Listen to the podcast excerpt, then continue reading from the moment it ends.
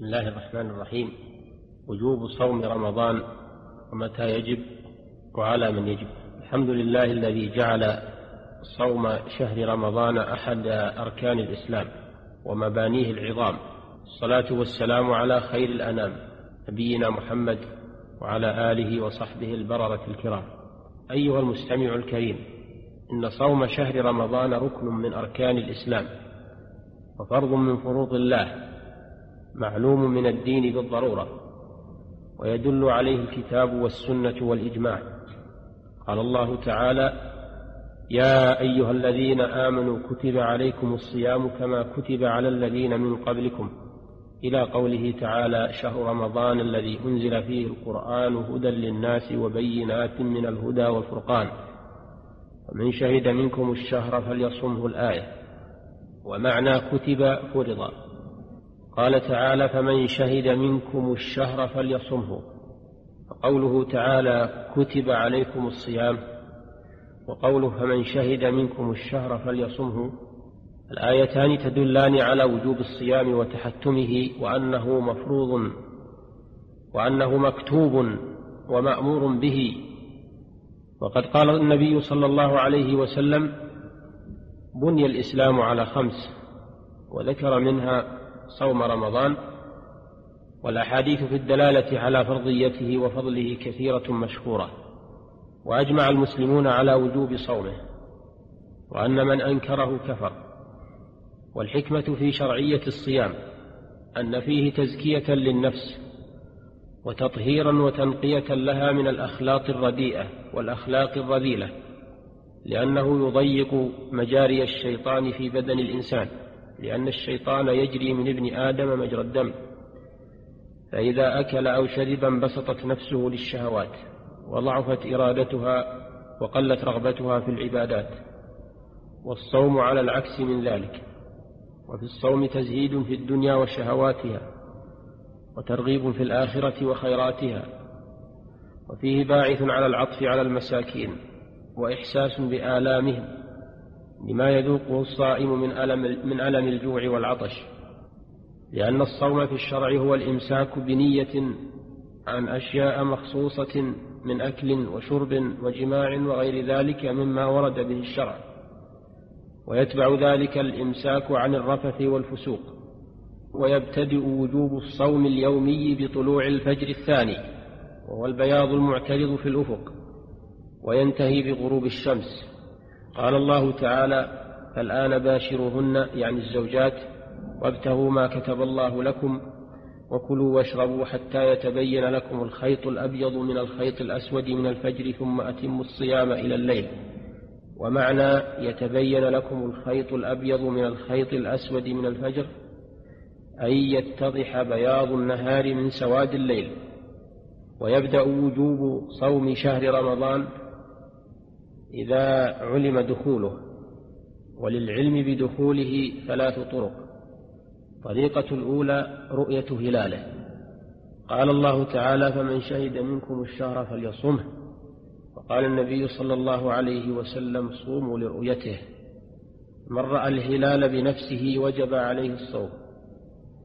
طريقة الثانية: الشهادة على الرؤية أو الإخبار عنها، فيصام برؤية أو خبر عدل مكلف، لما روى ابن عمر رضي الله عنه قال: تراءى الناس الهلال، فأخبرت رسول الله صلى الله عليه وسلم أني رأيته، فصام وأمر الناس بصيامه. رواه أبو داود وغيره، وصححه ابن حبان والحاكم.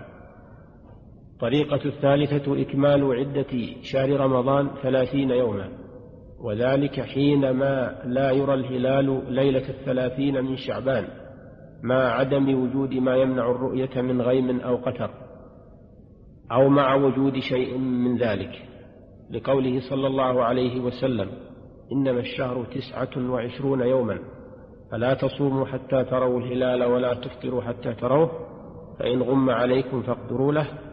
ومعنى اقدروا له أي أتموا شهر شعبان ثلاثين يوما، لما ثبت في حديث أبي هريرة: فإن غم عليكم فعدوا ثلاثين، وفي رواية: فأكملوا عدة شعبان ثلاثين.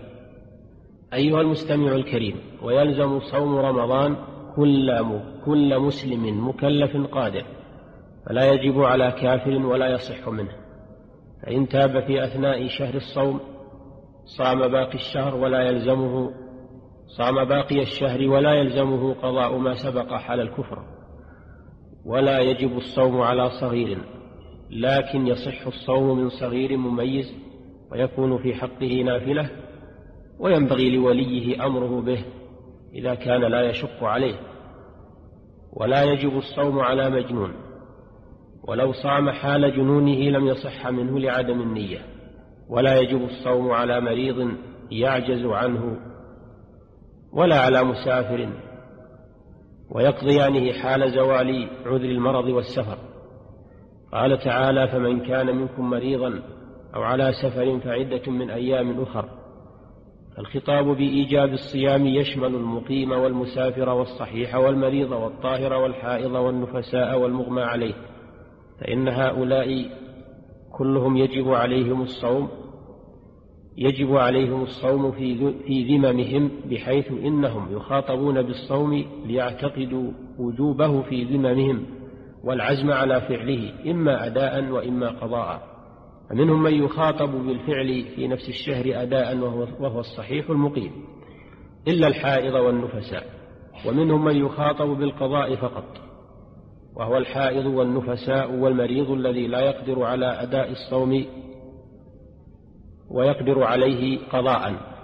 ومنهم من يخير بين الأمرين وهو المسافر والمريض اللذين يمكنهما الصوم بمشقة شديدة من غير خوف التلف.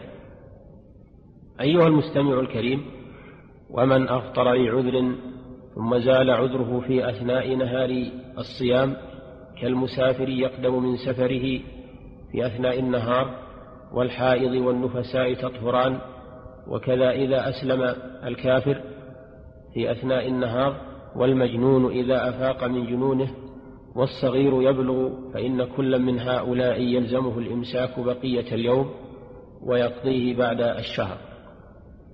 وكذا إذا قامت البينة بدخول الشهر في أثناء النهار، فإن المسلمين يمسكون بقية اليوم ويقضونه بعد رمضان. هذا، وأسأل الله لنا جميعا التوفيق للعلم النافع والعمل الصالح والإخلاص لوجهه الكريم. وإلى الحلقة القادمة إن شاء الله، صلى الله وسلم على نبينا محمد. السلام عليكم ورحمة الله وبركاته.